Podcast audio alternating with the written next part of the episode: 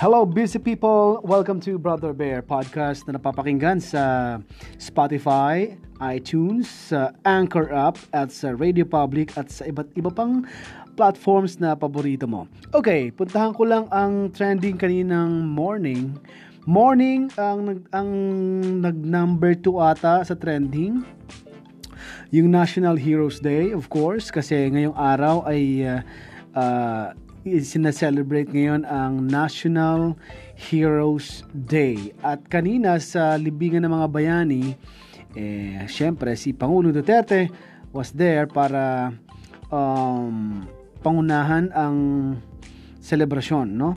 At uh, uh, yun ang pinag-usapan din sa Twitter. Hanggang ngayon, napag-uusapan pa rin yan. That's why uh, napaka ano, marami ang uh, nag-celebrate nitong uh, National Heroes Day. Kaya nga ano eh um, kasama siya dun sa mga trending uh, lalo na sa Twitter ay napag-usapan yan. At ang napakaganda doon ha, sa celebration kanina o sa pinangunahan kanina sa speech ni Pangulong Duterte uh, sabi dito sa tweet ng Manila Bulletin News President Duterte honors ordinary Filipinos on National Heroes Day at ito ang sabi niya, Today, let us honor ordinary Filipinos who continue to work for their families. The, these are our everyday heroes that we need you to uh, emulate and look up to. Yan ang uh, sabi ni Pangulong Duterte nung siya ay uh, nasa kanya ng uh, speech or nagsasalita na siya sa kanya, nasa kanyang talumpati.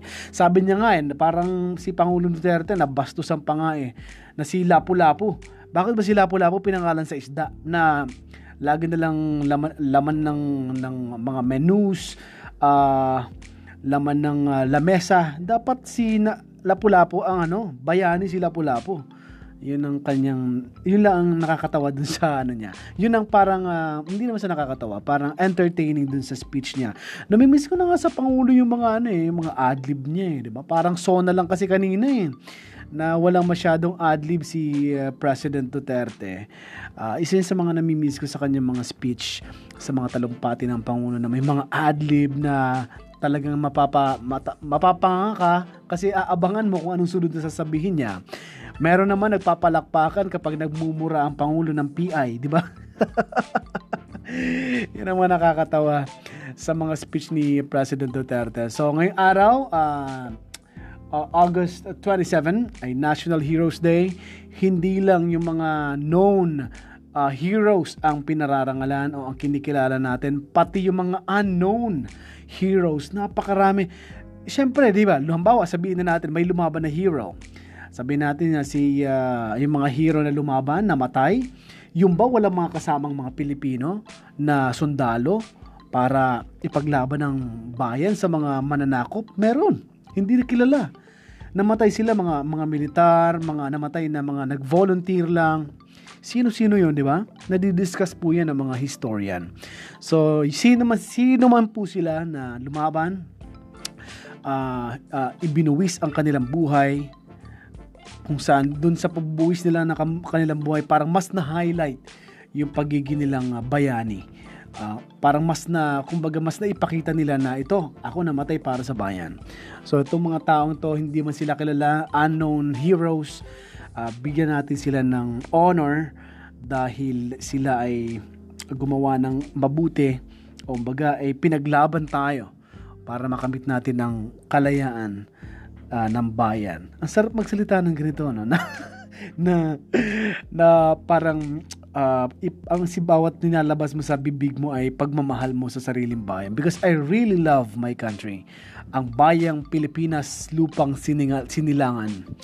Kaya nakakatuwa. Uh, happy National Heroes Day sa ating lahat.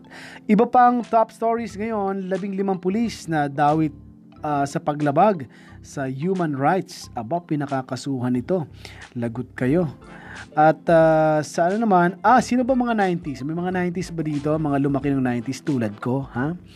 Alam nyo ang maneuvers, uh, magpe-perform ng isang da- ng mga dance hits ng 90s sa kanilang mini mini reunion. Yan ang nilabas ng uh, tweet ng ABS-CBN, magkakaroon pala sila ng mini reunion. Kaya lang hindi ako masyadong fan ng ano ng dance group na ito eh. Kasi uh, street boys talaga ang yung kalaban pa talaga eh.